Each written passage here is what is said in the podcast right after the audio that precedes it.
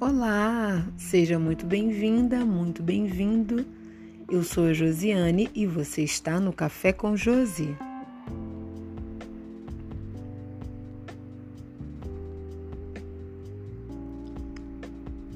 No episódio de hoje, eu queria trazer para conversar um pouco com vocês sobre uma reflexão.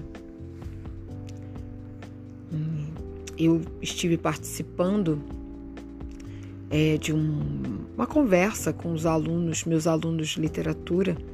Eu sou professora voluntária num projeto do pré-vestibular da Paróquia Cristo Rei, em Vaz Lobo, e a gente estava conversando um pouquinho né, como é que estão os estudos, como é que estão as preocupações com o vestibular, com o Enem, o ERJ, e foi muito interessante essa conversa, porque a gente pôde perceber de fato como essa questão da educação, com essa, como essa questão da estudar em casa, estudar de forma remota, ela realmente está sendo vivida de formas diferenciadas por muitos brasileiros, né?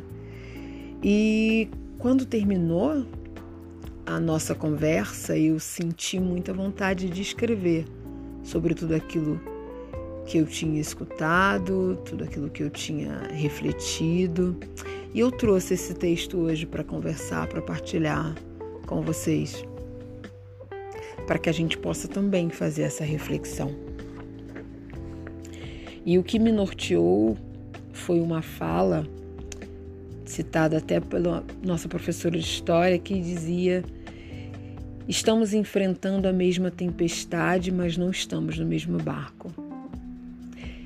E realmente, nós estamos juntos vivendo essa situação, mas cada um está sentindo de forma diferenciada.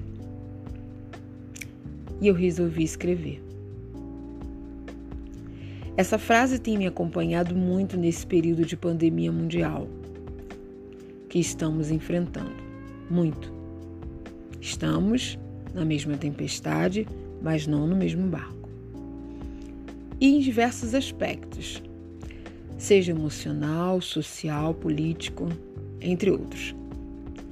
Mas deparando-me especificamente com a chamada do INEP, que é o Instituto Nacional de Estudos e Pesquisas Educacionais Anísio Teixeira, e o Ministério da Educação, deparei-me com a realidade do aspecto social que a educação brasileira atravessa nesse momento. Não somente pela questão dos candidatos ao maior vestibular do país, mas em como o discurso que o atual governo trata em si algo tão caro a todos nós, ou que assim deveria ser. Como uma admiradora da análise do discurso, que é uma área que eu tenho, tenho estudado e tenho tentado me aproximar a cada dia, penso que há muitas maneiras de significar a palavra em curso. O sentido percebido é notoriamente o da exclusão.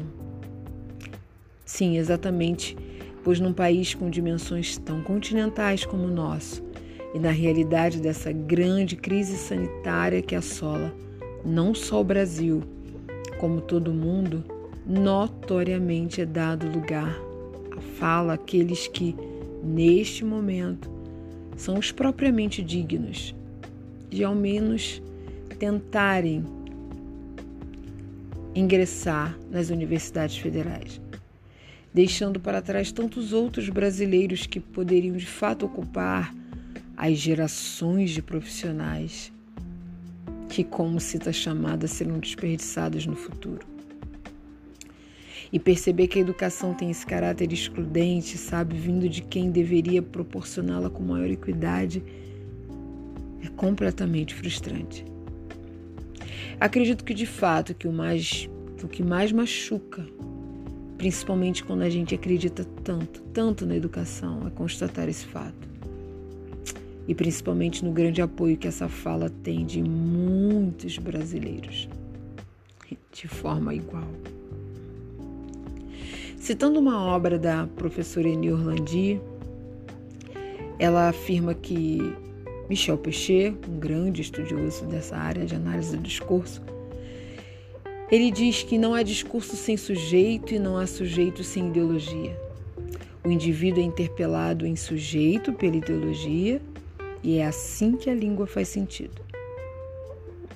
De acordo com essa citação, fica nítida a relação de todo sentido que essa atual propaganda carrega no tocante de quem merece o futuro que está logo ali.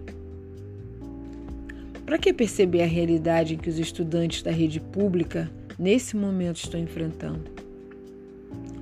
A nova realidade na qual fomos obrigados a forçosamente nos adaptar, ou não, da educação online apontou e fez disparar mais ainda a desigualdade que tantos estamos, estão vivendo.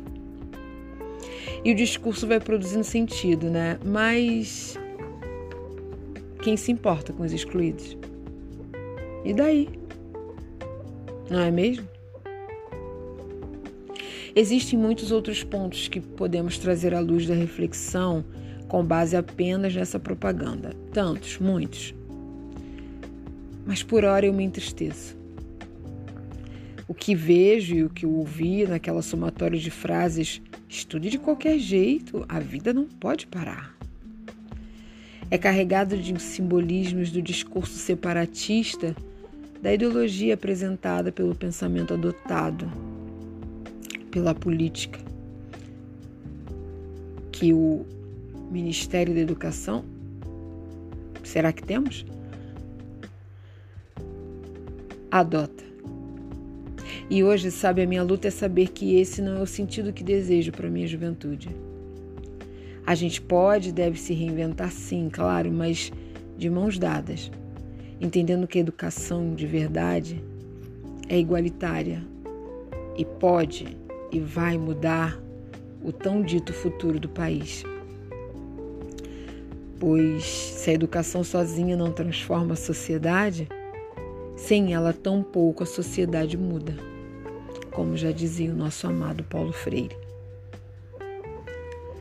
Com essas palavras, eu convido você a pensar um pouco sobre essa tempestade que estamos enfrentando, cada um no mesmo barco.